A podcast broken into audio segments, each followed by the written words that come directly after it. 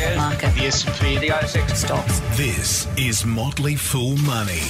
Welcome to Motley Fool Money, the podcast that is here on a Sunday morning, at least, kinda. The good news: market's not open, so whether or not things get better or worse, we won't know till tomorrow.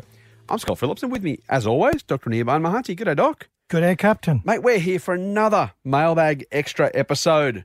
I think it's our favourite. Is that fair to say? I love the mailbag. How good is that? So, mate, we're going to try and get through quite a bit that we, we have. I got a message during the week from someone saying, "Hey, did my question drop off the list?" It's like, no, it didn't. Try, we're just trying to get through them as much as we can. So, uh, our apologies if it takes a little while for your questions to be answered. We are doing our level best.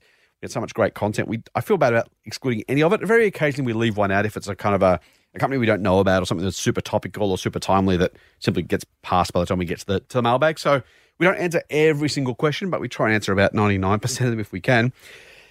Let's get straight into it, mate. The first question we've got is from Chris. Chris says, "Hey Scott, I've got a question this time for Doc." Bastard. Um, Did I hear you swear? no, no, no, no. no. Um, actually, you know what? I'm saying all that, mate. Chris's question we actually answered last week. Oh. so I'm gonna, I'm gonna move so on. So much not fun. Just to, just to, just to really stick it in. There we go. Um, so get stuff, Chris. All right. Next question, mate, is from Saul. Hey, Scott and Doc. In the interest of brevity, we like that. His long-time listener, first-time questioner, love the pod. Thanks. Good man. Thank you, Saul. Now he says in the interest of brevity, then he asks uh, a whole heap of questions. Uh, all right. So. No, he says, I have, a, I have a question regarding portfolio sizing of individual stocks in a core and satellite strategy. So I love this question. He says, assuming I've got an 80% core broad market ETF portfolio with 20% in individual stocks. So starting from starting from that basis, 80% of his portfolio we're saying is in core index-based ETFs, so basically getting a, a market-ish return, with 20% of his portfolio in individual stocks. He said a satellite of individual stocks obviously aims to beat the market. As per a previous discussion, diversification is already achieved by your ETF portfolio. So, how do you suggest you size the holdings within the satellite? Given the satellite is already only a minority component, individual holdings are an even smaller component of the overall portfolio. Even a big winner may only minimally move the needle on your total portfolio. Should this therefore be a high conviction portfolio? So, say less than 10 holdings, for example. Or do you just manage the satellite entirely on its own? Thanks, Saul. I think this is a really, really great question, mate. So, we've talked before about 20 to 25 companies needed in a portfolio to give you the maximum benefits of diversification. And we are all for diversified portfolios invested in your best ideas. So, generally, we say to most people, if you're the average person, 20 to 25 diversified companies is a great way to start building a portfolio. In this case, though, Saul's saying, well, hang on, I've kind of got 80% of my portfolio is already del- yeah, completely maximum diversification. So how do I think about the extra 20%? Do I still go for 20, 25 companies and as he says, manage the satellite on its own as a standalone kind of sleeve? Or do I say, well, I'm kind of achieving most of that, so I can afford that 20% to just be in a, a small number, a single digit number of high conviction positions? What do you say? Um. uh, all right. Okay. Another very interesting question, mate, uh, from Saul. I like this one. Yeah. Uh, so the It's good, huh? Yeah, it's great. So it's it's a fantastic question, and here's what um, I think about it. I think the, the higher level question uh, or point to think about here is what is the strategy. So I mean, the strategy is, of course, you want to beat the market, right? But there are many ways to do exactly the same, right? Do you want to meet, beat the market while earning uh, income? That's a very different strategy from do you want to beat the market by you know going for growth which doesn't pay an income right now and and and depending upon the strategy you take for that 20% of the portfolio your number of companies your choice and how you go about that is going to be different if if you uh, the thing with high conviction is you can have like if you if you most people would say high conviction is basically large companies with some growth which is basically safe right that's one way of thinking about high conviction but you know, if that's what you want to do, okay. But if you wanted to, for example, uh, get high growth, then probably what you know you you possibly can't do it with a high conviction portfolio of ten Right. stocks. You might actually need to have maybe twenty, Right. maybe twenty five. So again, I think the answer really is it depends on what is the goal of that twenty percent. Um, by how much do you want to try to beat the market? How much risk you want to take in that twenty percent, and that really defines. Um, your strategy, right? I mean, if, if, for example, if I was taking a very high risk, high reward type of strategy, I would say, okay, I'm going to still split that up into 25, 30 odd companies, but I might, you know, buy small allocations of each and then let, let those run.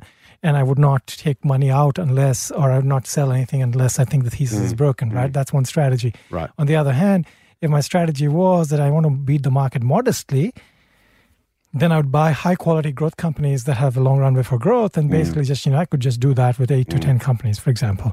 Yep. Um, so you know, and the same thing if if somebody said I wanted to get some income, then again I you know I could get some high quality growth companies. Again, I'm not very, the income front is really hard these days in terms of trying to beat the market because you know most of those things get very priced in very quickly. But um, again, so uh, uh, that would be my way of thinking about it. Yeah, I, I tend to agree. I think I, I feel like I, I feel it's hard to say specifically. I think if you the, the, the problem with a small portfolio, the smaller it is, the bigger the chance you're wrong, right? Because the the law you've already mentioned this doc effectively, but effectively the the the, the kind of law of averages doesn't work in your favor on small samples. So the chance that you're wrong with some of those stock selections is higher, just because even if your style is right, if I if I if I'm right on average over 30 companies, if I only pick four, there's a much lower percentage chance that those four are representative of the 30. Um, so I don't know that I'd necessarily say, Saul, you need to have a lot. I just think you need to be mindful. And again, to your point, you're only, it's only 20% of your portfolio, so it's not as impactful. But you also don't want that 20% to necessarily lose to the market. So the, the chance that your strategy success, your kind of overall, you know, um, large number success is represented with a small number of stocks is just lower. And you've got to just be more correct more frequently. You've got to have a higher strike rate. You've got to hope that can play out in a small number of companies. So as Doc says, the, the kind of the more conservative your portfolio, they'll feel you need to have. The the more aggressive or more risky your portfolio, probably I'd say I think I think yeah, smallish number. You don't want to have twenty five necessarily, but I think a single digit number, you know, less than ten would be ambitious. Doc, is that a fair description? Yeah, I think so. All right, next question from Peter. Hey Scott and Doc, loving the podcast. You are both stars. Hope you can assist with a little foolish wisdom. Uh, after that, mate, we absolutely can. Whether it's right or not, it's a different question. He says, I'm a self funded retiree who, with many friends, have portfolios of high growth companies chosen from both your pro and discovery portfolios. He says, Go the doc. In the main, these companies have little to no dividends. Appropriately, we are required to trim our positions at various times of the year. Accordingly, your wisdom on providing guidelines on an approach to trim the portfolio to support a pension would be appreciated. Example, should we look at trimming our larger positions that have been on a tear or look to sell out of a smaller position on that company that is positioned for high growth, although it is still yet to gain momentum? He finishes off saying, so many questions. Best regards, Peter. So, Doc, what Peter's basically saying is let's we've talked about this a little bit in the past. We've talked about you know how to get income from a portfolio, and we've talked about the two options. One is sell down small proportions, the other is to structure a portfolio to provide dividend income. Peter's in that former group, which is kind of your favoured way to approach it, which is grow as much as you can and then trim as you go. The question from Peter, I suppose, is let's say let's assume that's kind of played out. If if that's true, you've probably got a couple of positions that are big-ish because that's kind of how growth portfolios tend to happen, right? You have a couple of big, big stars. You've got some moderate performers. You've got a couple that are either really disappointing or just are yet to necessarily deliver for you. You've, you've held them for a couple of years. Um, and I, again, I'll just, just for the fun of it, I'll throw Tesla in. As we did at the end of last episode, you know, Tesla went nowhere for three or four years, and then all of a sudden it took off. So you, you kind of, Peter's saying, well, I don't want to miss out on the, eventual growth. I don't want to sell Tesla too early. He's not saying Tesla particularly, but that kind of example of if you kind of got, you know, you want an income, you said, well, Tesla's got nowhere for three years, I'll sell now. You kind of missed a seven or eight bagger in the space of a few months. On the flip side, if something's already going well, you kind of don't want to, you know, give up the the big growers. The you know, Apple goes from 170 to 200. You don't want to give that up if it's going to go to 300 after that. So, how should Peter think about the way to trim for income a growth portfolio? Yeah, that's that's a that's an interesting question. So one, a couple of different thoughts I've got. One is like if if you run a growth portfolio for a long time, then you're going to really land up with lopsided positions, right? I mean, I, I know that's got, for example, you've got some, uh, you know, you've got a portfolio that's pretty lopsided as well. I do. Um, and and uh, Fixed by some recent share price falls to some degree for the record. but, but it's still let's, let's but let's say it's lopsided, right? I mean, it's lopsided. Yep. You know, with lob, any lopsided portfolio, what happens is when you know, and then when things go up, it, it goes up a lot. When things go down, it goes up a lot as well. It goes down a lot as well. So, so I mean, that you got to accept that. But I think at some point when you want to when you are in that phase where you want to take money out, then one way to do that is to basically just look at positions, right? Mm. So if positions are too big, too big is a relative term, but you know, let's say hypothetically something is like 15%. That's a good candidate to, you know, prune a bit. Yep. Uh, especially if you're in income i- income uh, generation phase, which basically means that you're not adding any more capital, right? So I mean, the one way, for example, you know, if I'm adding capital, my way of dealing with positions is basically to put that capital to work on something else that's not very large, Right, right. right? And that automatically reduces the sort of the weight of the whole uh, Yeah, the large yeah, position, right? yeah. But uh, one way is to trim that. The other way is that if you don't want to do it, uh, do specifically that, which you want to take out money mm, from the portfolio, is to basically trim everything a little bit, Okay. right? And and and and that way, if you you, think here with brokerage, if you've got 25 different positions, can you afford to do 25 trades to trim money every six months? I think I'm recommending we need zero dollar brokerages, here, right? Just like they do in the states. I, I am just waiting for someone to actually do that here. That would be such a because then I would can just help, wouldn't it? I, yeah, I would just be then just for just for the sake of it buying one stock and selling one stock. You know what? I've actually done that. You're just trying to sell the brokers broke, aren't you? I just did. I just the moment I got announced in my U.S. broker, I actually bought one stock just for the heck of it. One share, okay. One share, which in a percentage form is like point, point, point, point. But I thought I could do that, so I'm going to do it. So I, I really So think I that could, we, I could have bought one share of RFG. Is that what you're telling me? Retail Food Group?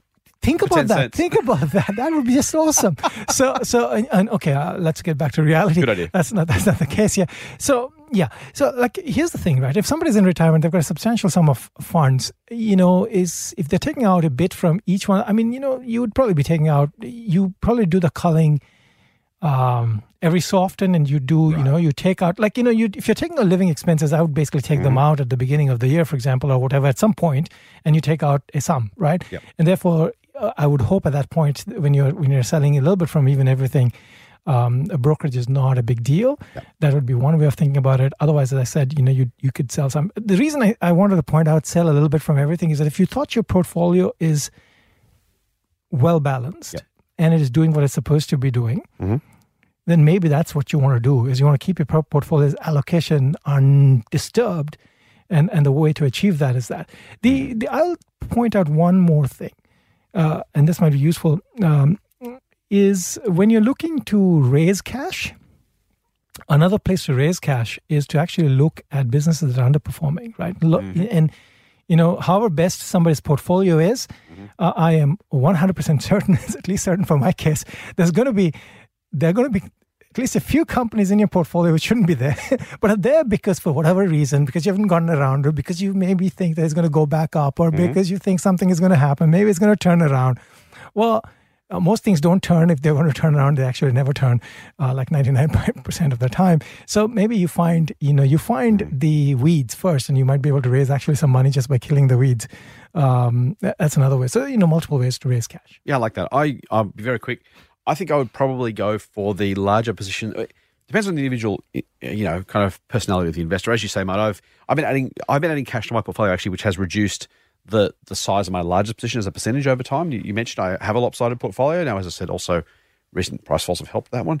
Um, but generally speaking, I've, I've been someone who's added to reduce the position sizing. That being, and I'm I'm super tolerant of volatility, right? Like I just it never worried me at all that's I'm not most people. So uh, you know, Peter, depending on your view, if you're someone who's going to, particularly in retirement, you've got a single amount of cash, single lump sum, never going to be adding to it again, at least in theory. Um, just think about your own personality. And for everyone else listening, same thing. Generally speaking, I think for most people, the the the, the safest kind of you know least risky thing to do is reduce some of the larger positions. You may give up something in returns that you even could give up a lot in returns, but there's every chance that it's going to make your life less stressful and you're going to simply have a better um, quality of life because you're not worrying about this large position that might be 10, 15, 20, 25, 40% of your portfolio, which goes up or down a few percent and kind of, you know, swings your moods every day. So if you're that sort of person, then I would say go with your larger positions first, not all the way down to zero, all the way to even, just think about taking, cutting some of the top of that. If you're okay with that, or once you've done that, I absolutely agree with Doc. Trimming the weeds is the best option. Look at the stuff that's just not going to be successful, you don't think is going to be successful. But I wouldn't just look at past performance. I'd simply evaluate your whole portfolio and say, of all these stocks, which do I feel least comfortable with? What am I least bullish about? What do I feel less least confident about? They're probably the best ones to sell. All right. My question from Sean. Uh, Sean hit me up on Instagram. I know you're excited about that, Doc. Stop. He says, I have a question for the podcast, pal. I'm a long time listener. Love you on the doc. Thank you, Sean. My question is You guys always talk about compounding or dollar cost averaging. Yes, we do. Now, I would like to know when you talk of this, do you mean in the same stock or ETF or purely into the market itself? For example, $1,000 a month into the same ETF or $1,000 a month into the market, whether being the same ETF or something new? Thanks for your help, Sean. I love this question because we talk about dollar cost averaging a lot, and we mean that. Talk about compounding a lot, we mean that too. The question is, how do you do it? So, mate, first things first, define dollar cost averaging for me. Well, dollar cost averaging basically is a very simple thing. What basically says that if you are going to buy, let's let's assume that you're going to buy an ETF that tracks the market Mm-hmm. or tracks a certain sector of the market or a certain something of the market, right? Um, use the ASX 200 as an example. For example, if you if you want to buy the stocks that represent the ASX 200, you can do that today using an ETF. I'm not again saying that that's what you should do, but I'm using that as an example. Yep. If you want to buy that, you could, and you you know every uh, say three months, for example, every you know let's say every quarter, you can put a thousand bucks as an example again into buying that particular ETF mm-hmm. that tracks the ASX 200. Now, what would happen is when the ETF as a whole or the market is high, you would be buying fewer units of the ETF. When the market goes down, you'd buy more units of the ETF, and that's basically what you know dollar cost averaging means. You're putting in the same amount of dollars effectively over a period of time, but you're getting more shares when the market is down. You're getting less shares when the market is up, and effectively, it's you know kind of basically smoothing out some of the volatility that is there in the market. That's basically what happens. Um, it sort of mimics what most people can do because you know most people don't have money sitting around um, to invest. So you know you work, you save, and then you invest. So yeah, that's pretty much reflects life. I think that's right. So for me, dollar cost averaging is just, I mean, we probably, we maybe we're guilty of kind of, you know, using a term that maybe doesn't have a specific meaning, or maybe we're not using it even in the specific way it's intended. For me, dollar cost averaging just means add regularly to the market. Um, and the thing, the thinking basically is when the shares are lower, you buy more shares. When the shares are higher, you buy less shares. Over time, that means that kind of it's you know using some sort of weighting in, implicitly, not deliberately, but implicitly to kind of weight the number of shares you buy. And so you buy a few more when it's cheap, a few less when it's more expensive. That averages out your purchases. So that, that's kind of the idea. We kind of use, I think, mate, you and I, generally speaking, just to mean regular, constant deposits into the market, right? And so for me, Sean, that's that's the answer. Just just you know, try to develop a, a habit of regularly saving, hopefully a proportion of your paycheck before you use it on anything else.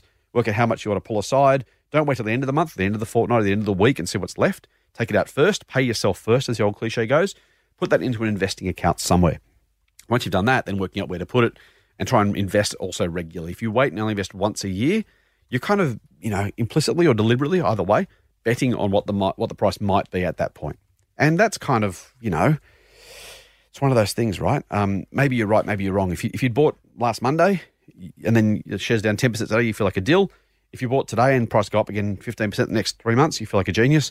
Um, picking a, an arbitrary date can make you psychologically struggle with investing. Investing small amounts regularly takes that out. Now there is the, the reflection of that. The, the backside of that is that you know you you still have to have a certain amount of money to make the brokerage worthwhile. So you can't just put in until we get free brokerage, as Doc says. You can't put in five bucks a week and be done with it. But you can save up to you know reasonably regular deposits, reasonably regular investments to make that work. And compounding the same thing, right? It's it, compounding is just the, the the net effect of having done that over time. When it comes to in what, for me, I don't talk about dollar cost averaging. I don't mean it necessarily per stock or per ETF. I'm talking about the market, any investing generally, not even the market, any investing you're doing. Um, and for me, dollar cost averaging is just saying put X dollars a week, fortnight, month into the market. Um, maybe it's every two months if you've only got a small amount of money and you have to wait till the brokerage makes sense. But whatever it is, just go and make buy your best idea at that point with the money you've got. Being aware of diversification and other things, of course. So build your portfolio. But as long as you're doing it regularly, that's all you need to worry about. I don't think you need to necessarily break up your purchases of, you know, if you want to put X dollars in an ETF uh, over a year, don't have to necessarily buy 12 individual lots of it in tiny amounts, um, as well as 12 individual lots of Woolies and 12 individual lots of Coles and 12 individual lots of BHP. I wouldn't recommend any of those shares, by the way, but just for the sake of the exercise, um, buy whatever makes sense whenever it makes sense, but do it regularly so that you're taking advantage of the market over time and you're getting that averaging out of the cash you're putting to work. Doc, any more thoughts on that? I have nothing to add. Good man. Motley Fool Money. Financial advice for real people, not trust fund hippies. Sign up for the newsletter at fool.com.au forward slash triple M. All right, next question comes from, oh, guess what? Instagram, mate.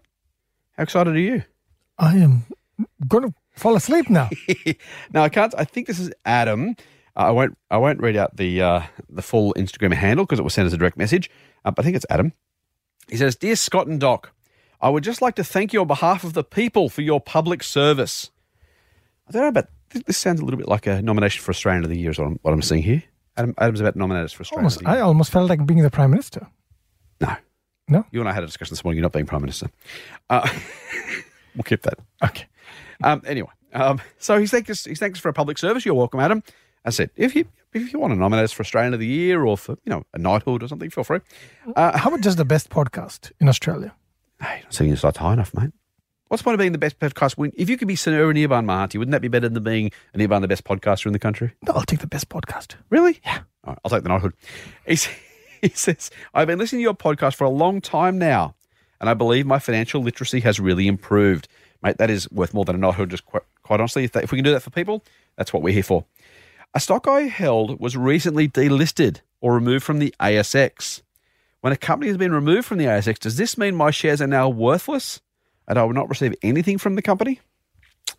Doc, what does it mean? Pretty much that. I, I, uh, you- uh, okay.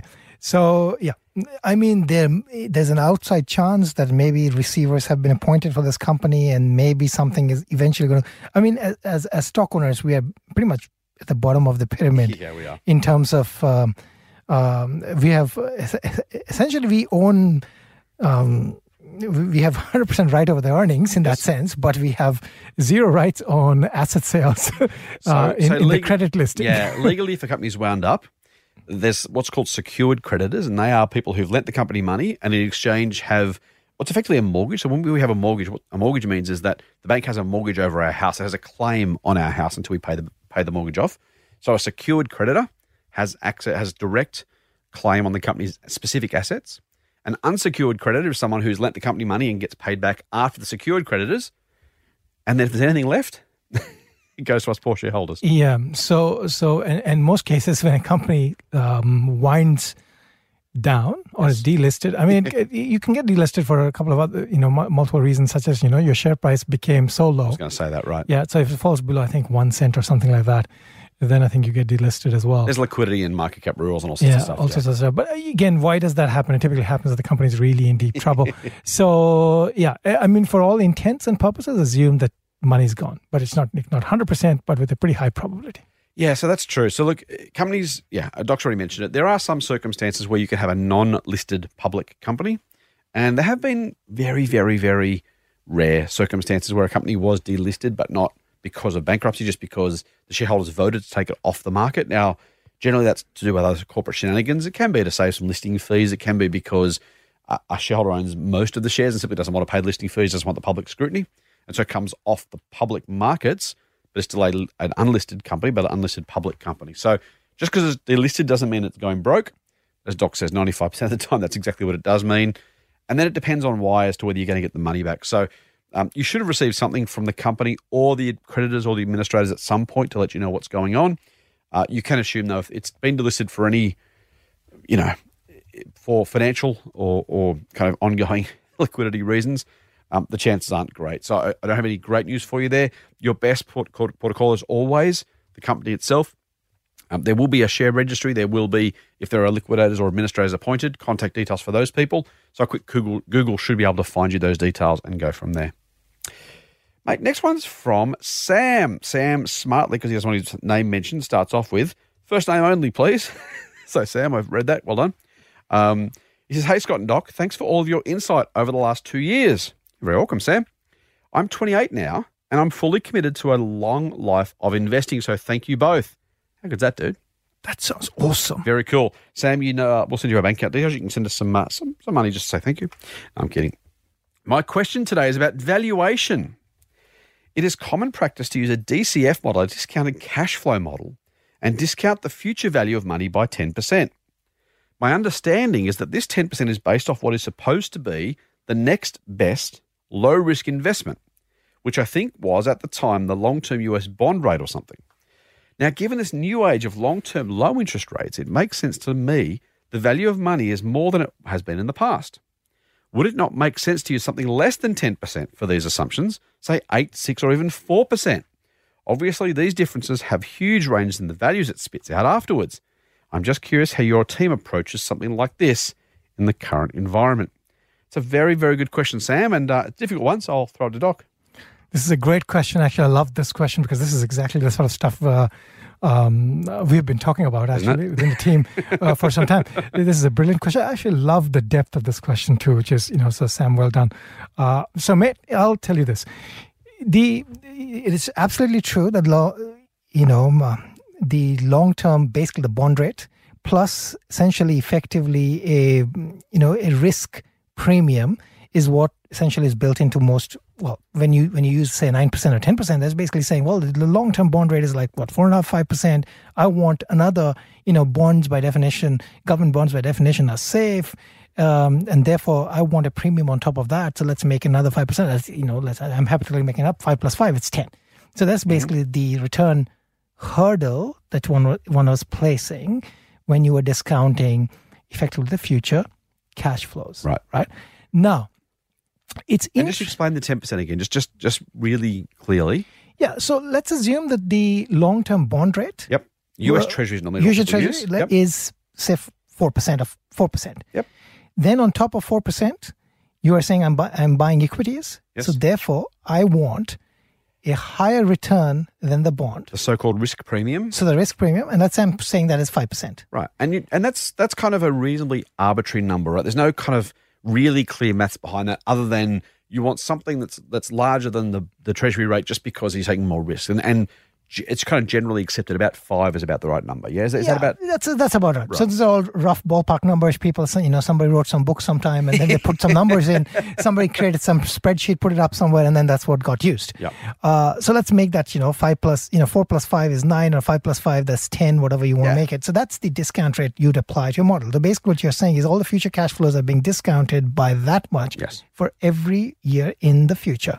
Uh, now you could absolutely argue that the long term, um, again, nobody knows what's going to be. Like remember, in any discounted cash flow model, you you model sort of the first ten years, and then you you basically model the terminal rate. Terminal basically says I'm going to capture everything that's going to happen into the future, starting year eleven onwards. Right now, it's really hard for anybody to predict what's going to be happening in the next 10 years. Mm-hmm. It's almost impossible for anyone uh, to predict what's going to happen from year 11 to year you know gazillion right mm-hmm. now of course the the future year year 100 probably has a very minimal impact on on on your model but it still has some impact right. but you know like the year 11 to year 20 does have an impact on your model yep. right so so that's that now you could say that um, the long-term risk-free rate right now of the U.S. Treasury is is what less than two percent, mm-hmm. uh, probably one point something, and you could apply a premium of you know four and a half or whatever it is to get to six and a half, and therefore you're going to discount by six and a half. Here's the thing that to, there's there's there's there's an interesting thing that happens here. If you apply a six and a half percent discount rate, effectively that's also your required rate of return. Yes. So in other words, if you put six and a half or seven percent as your required rate of return, what you're basically saying is that you're happy to take a seven percent return or six and a half percent return or six percent return into the future. Yeah, and this is really, really important, right? Because it's one thing for people to say, I should use a lower discount rate because that means I can pay more for shares. That's absolutely true. As long as you're prepared, as you say, Doc, for not only it's not only the required rate of return theoretically, it's actually if your maths is right, that'll be the actual return you make by definition, that's the point yep. of the discount rate. It says it is both the air quotes required rate of return, which sounds theoretical, but again, it's the actual return you if if that nothing ever plays out the way you model it, right? But if it did, by lowering your discount rate, you're saying I'm prepared to make a lower annual return well into the future. Yeah. Now I'm going to add some nuance to that because, uh, the, the, as I said, I love this question, and we're having back and forth. You know, the guys I work with yeah, closely, um, and, and and the broader team as well. So here, here's the interesting thing: if in a low rate world where everything is at 2% or lower, or where we might actually get a rate cut and we might be at 0%, 5% is actually great. So people will take the 5% over the 0%, right? So, so that makes sense. What, what I think though is right now, so I would say the many equities are underpriced if you assume that the long term rate of return is actually going to be 5% or 6%. Right. Because I think equities are still being priced at 8 9% discount rate. Um, Yeah, exactly. Right. Now, if we are going to permanently, basically, if the rates, if the government bond rates keep going down, at some point, there's going to be a readjustment in the thinking that, well, you know, they're going to, you know, I'm going to be just happy with five. And, and so therefore, therefore, there's going to be a re-rating in terms of how people think about these things. And if the people think about these things in that way, at that point, you sort of hit the fair value. Now, it may not happen because people might continue demanding because, you know, investors as a whole, if they've been ingrained in their mind to think in terms of 8 9%, 10%, Yep. might take a while. So, I mean, there's a, there's an interesting theory behind this. There's also this practice of there's all these people who have been applying 8 9%. Now they're slowly starting to apply less. Eventually, probably by the time it is no longer valid that we should be applying a 6% rate, is when People start doing it. Most people will start doing it. So, so the way the way I have been looking at this is basically when I look at a growth company, I say, well, you know, if I apply actually seven percent rate, this is really cheap. So I'm just buying it because one way to think about it is that by the time most people are going to realize that we should apply a lower rate, that's actually the time when we should be applying a higher rate. So, anyways, you know, there's some arbitrage and interesting things happening there with with behavior, with the psychology of investors. But yeah, um, yeah. So key, remember those two things. You know, what is the rate of return that you're requiring, which basically has an impact on what rate in the future. I've been on record saying that I believe the markets overall over the long term now going to return lower returns, and the part of the logic driving the lower returns is basically just that that you know the world is in a lot of debt. If the world is in a lot of debt, the interest rates are low. The interest rates are low, therefore the rector required required returns are going to be low, and therefore you know if the in the history in the past thirty years the markets have returned nine percent, I think in the next thirty years the markets are actually going to return on average maybe six or seven percent. Um, that I do think is is what's going to happen, but that does mean in the meantime there might be some arbitrage opportunities because if that's going to be true, I think then in, in some cases at least some equities are not priced like that. Anyways, that's my long-winded answer. No, great answer, mate. I love it. I think a couple of things from me. The first is that uh, Buffett himself has said, effect, I think there's almost exactly a direct quote, if uh, stocks are cheap, if interest rates remain this low, which is effectively what Doc's just said. So uh, both Doc and Buffett agree, which is not that common. So take that forward. I, as well. I I actually like him these days. Uh, also, I'll add a couple of things. The first is that we talk about rates of return, and we everyone falls into the trap of nominal numbers, right? Nominal means before being adjusted for inflation. The real number is adjusted after inflation. If you get ten percent in a three percent inflation environment, your real return is seven percent. If you get at the moment we've got you know one ish percent inflation. If you get eight percent, well, guess what? The numbers you're getting feel lower, and they are, but you're paying less, or you're paying less more. That makes sense. the price don't go up as fast. So an eight percent return in a one percent inflation environment is exactly the same as a ten percent return in a three percent inflation environment. So not only are interest rates lower, but largely they're lower in part because inflation is lower. So there's no, you know, sometimes if you get a couple of percentage points lower, as Doc said, if he expects the future to be two or three percentage points lower per annum than the past, if inflation is also similarly lower, it's actually the same total real return. And we should actually not be too worried about that. We all like larger numbers. I've joked before that I'm sure most people would rather 3% wage rise in a 4% inflation environment, i.e., they're going backwards, than a 1% pay rise in a 0% inflation environment because we all want to feel richer and we all measure our own wealth in nominal terms.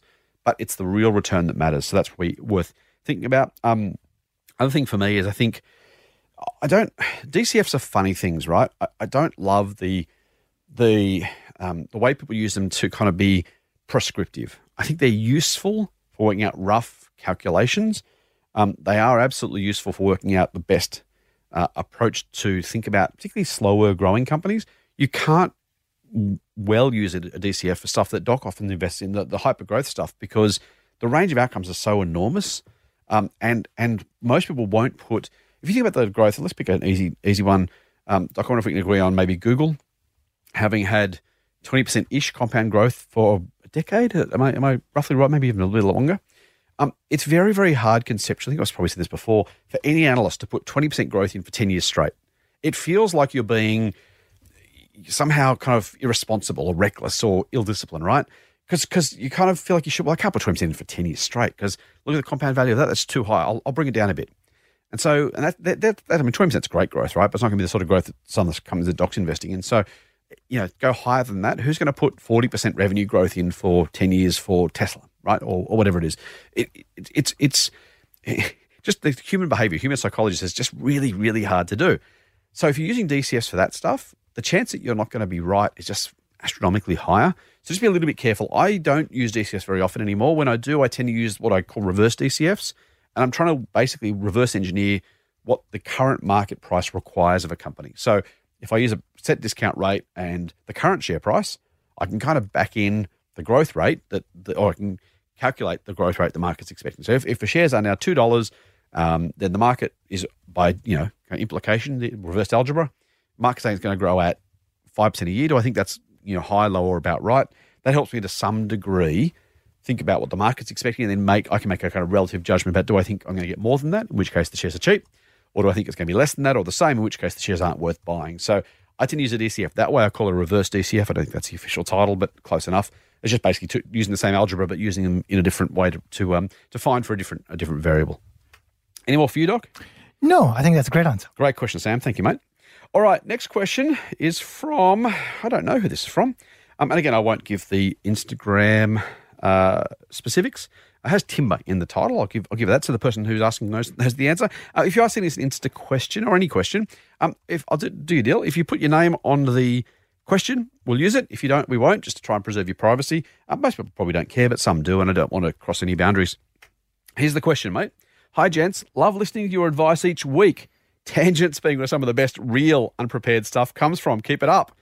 You're only encouraging us. You know that, don't you? Uh, other listeners are going to be hating you right now. My question for the podcast, if you can, is on employee share ownership schemes and their merits. I have one available that allows me to dollar cost average in monthly, mandates a vesting period of 12 months, therefore an average stock holding period of 18 months before vesting, and a bonus 50% shares credited at the time of vesting. I'm weighing up this option against putting the same money in an index fund for now, um, with a which will lead to specific stock picking down the down the track. He says, "What methodology would you use to compare?" Thanks so much for any insight you can provide. Full on, Doc. Share ownership schemes or direct investing with your own cash. Um, I mean, this is a hard one because you know share ownership schemes can be great depending on how much visibility you have into your company and what it is doing and how those shares are priced. You know, is it a private market pricing? Is it a public market pricing? Right. Um, I mean, actually, eighteen months of vesting is it's not bad. Actually, you know, you, you get CGT benefits probably, and um, uh, if you if you hold for more than a year, so so that uh, probably works in your advantage. It, really depends on again what company you're working for and what its prospects are, and and I'm always mindful of another thing. Like if you're working for a company and you own a lot of stock in that company, now it's it's like a it's a double whammy in the sense if something goes goes badly because uh, you know not you're concentrated in some ways right? Because you're concentrated because you work in that company. So you know realize that your work is a concentration in some sense. It's also an investment in in in some way or the other right? So so so i have mixed feelings on this.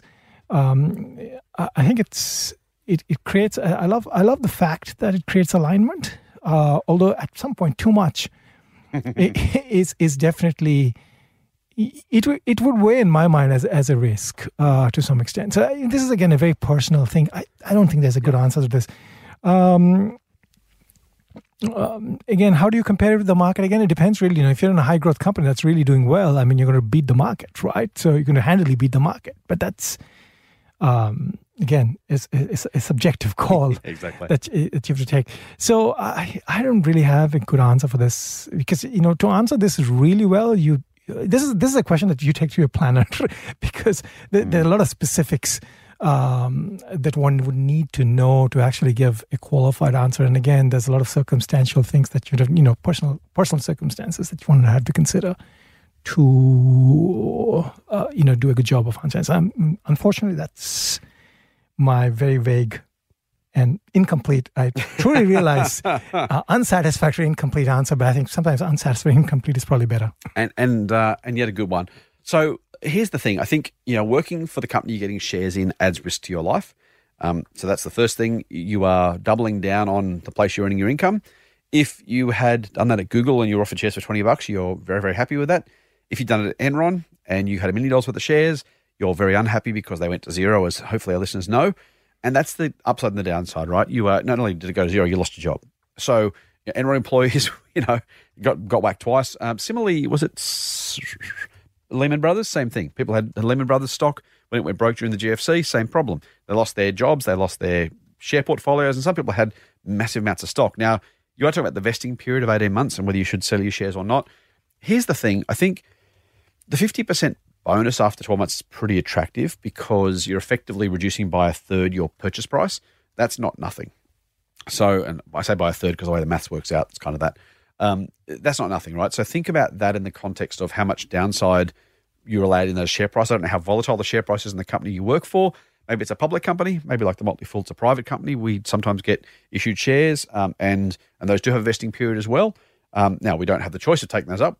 Often we're we're given them, which is lovely, um, so which is great. But of course, then if you know, we have to then wait out the period, and and like any company, even private company share prices change. So um, again, think about the company you're working for. Um, it's also hard when you're working for a company to really objectively see it from the outside, right? So um, you know, maybe you think it's great because you work there, or maybe you think it's terrible because you hate your boss. Um, does that make it a good or bad company? Probably not. It's really, really hard from the outside or the sorry, the inside to be as objective as you need to be. Sometimes people think the more inside information I've got, the better. That's true if there's some, frankly, probably illegal thing like you, you could trade on inside information. You shouldn't, and you'll go to jail for doing it. But you know, you might say, well, I love this company because I can see the plans that are coming down the pike, or I can see the way it's building the business, or I can see the way the CEO is trying to take the business or something, or I hate it for the same reasons. Um, there's every chance the market either doesn't see it that way or that your view might be jaundiced by how you feel about it. And the market may respond very, very differently.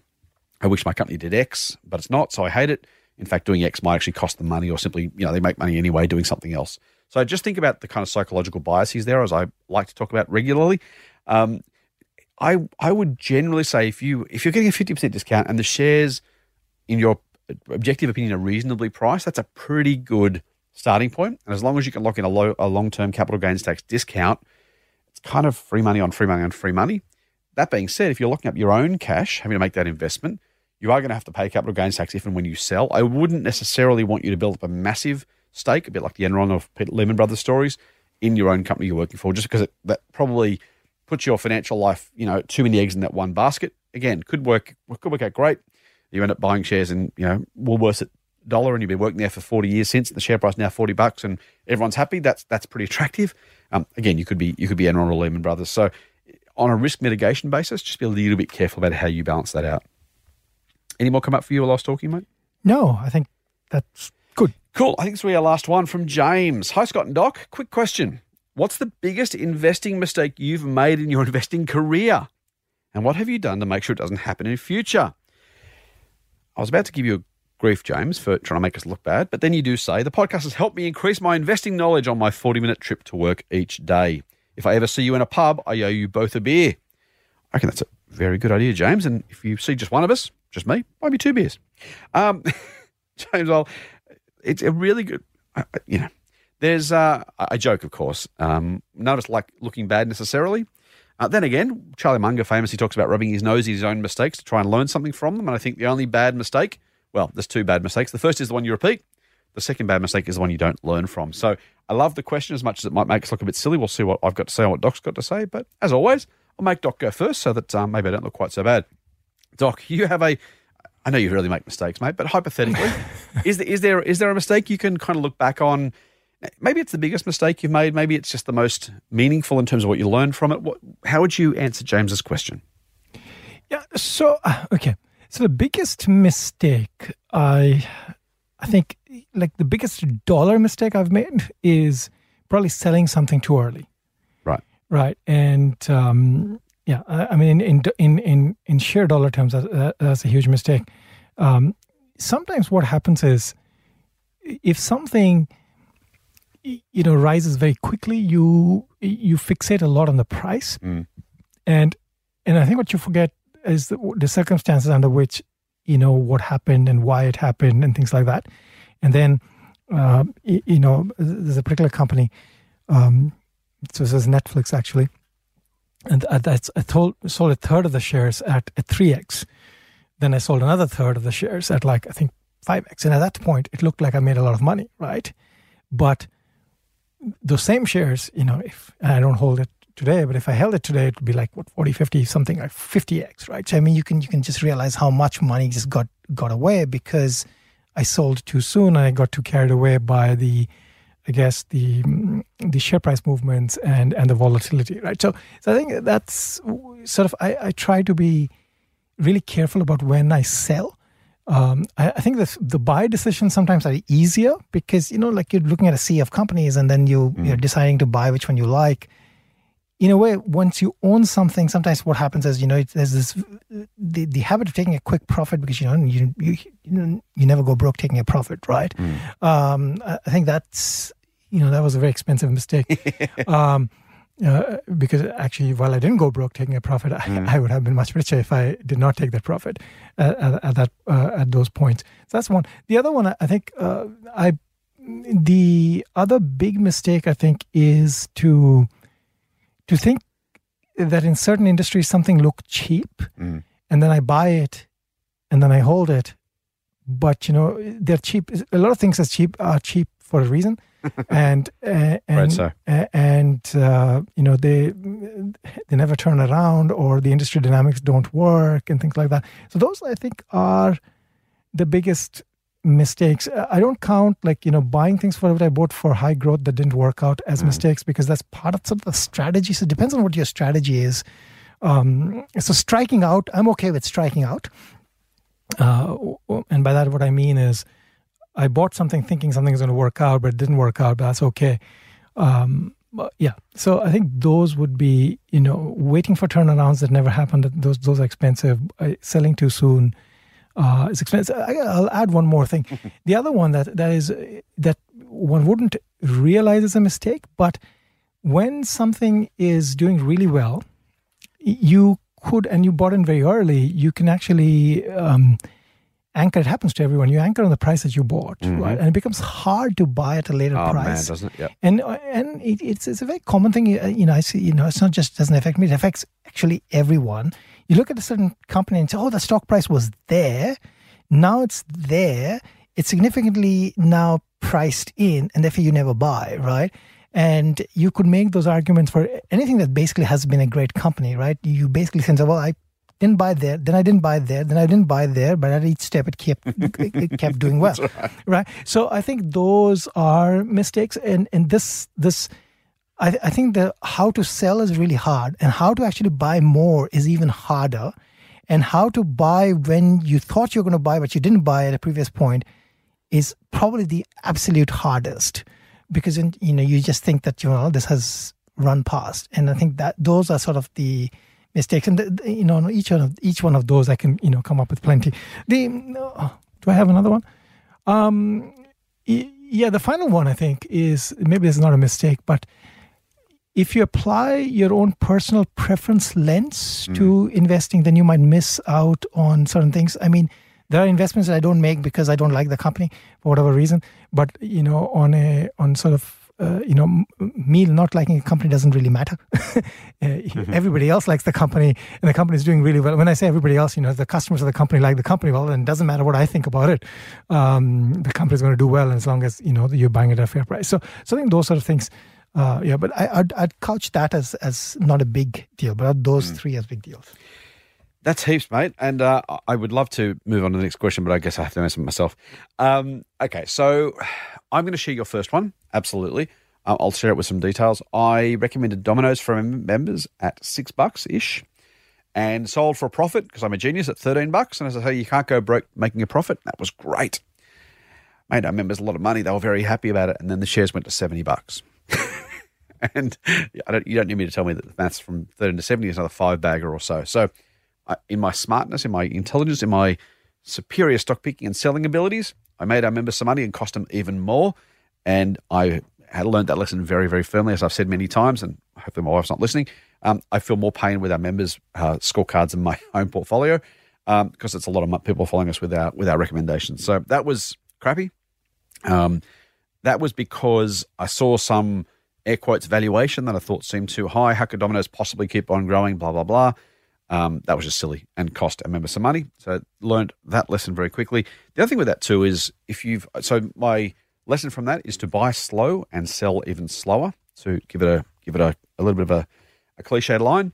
Uh, the idea there is do your research first. If you think the company is worth buying, then buy it and hold it until you're sure the thesis is broken. Now, in the past, That's meant I've lost a little bit of money on some companies that I've held for too long because they've gone up to high heights and then come down from there.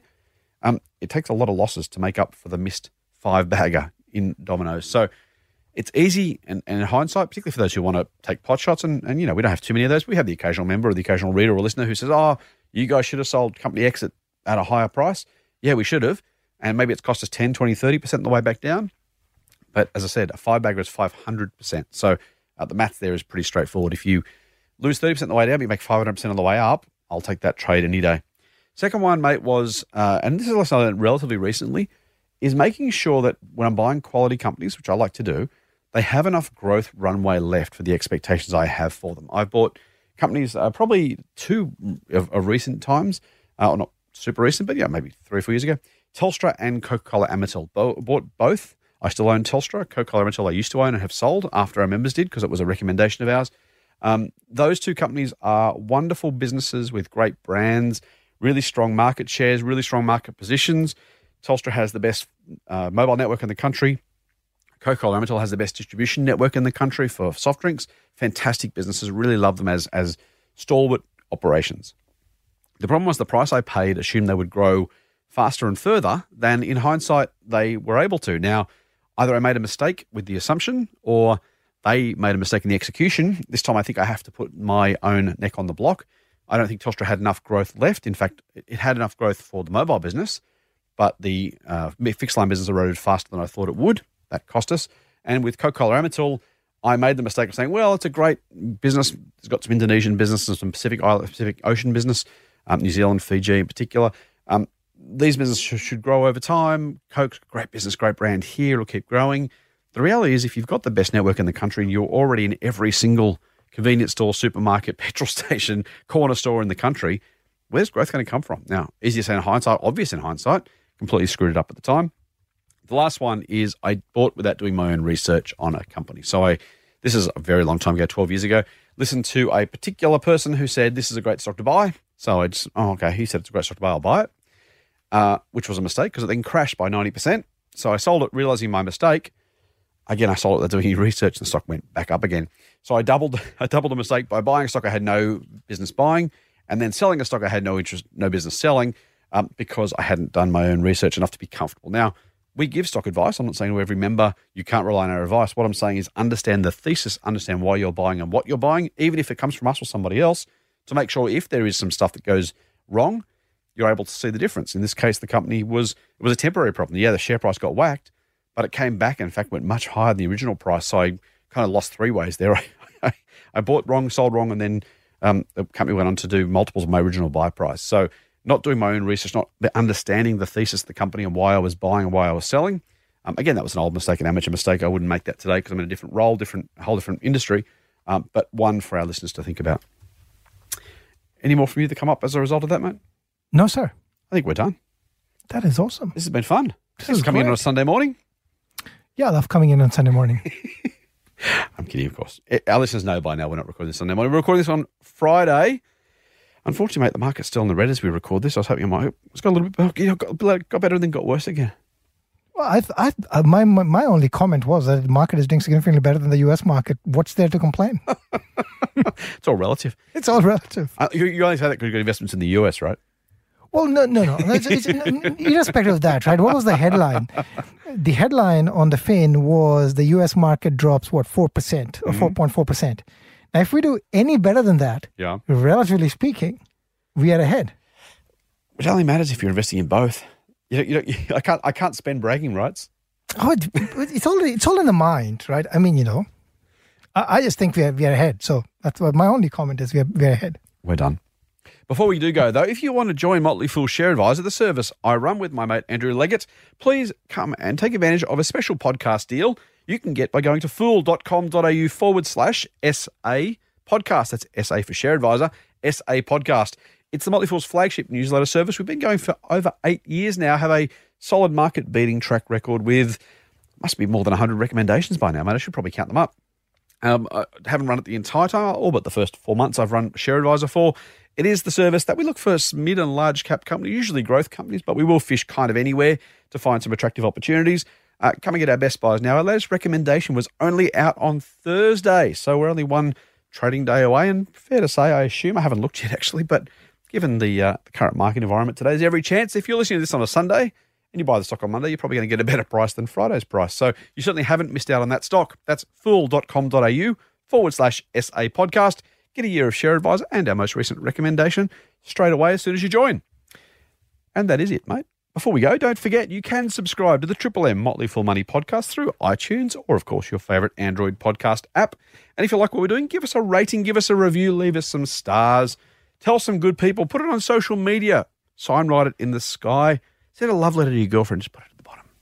Don't forget to listen to Triple M Motley Fool Money. She'll love you for it, promise. I don't promise that, but it's a decent chance. Don't forget you can get a dose of foolishness straight to your inbox too by going to fool.com.au forward slash Triple M. Triple M. That's it for this week's Motley Fool Money. We'll be back next week with another dose of foolish insight. Fool on. Full on. The Motley Fool and people appearing in this program may have positions in the companies mentioned. General advice only. Please speak to your financial professional to understand how it may pertain to your situation. Subscribe to the free newsletter at fool.com.au forward slash triple M. The Motley Fool operates under Financial Services License 400691.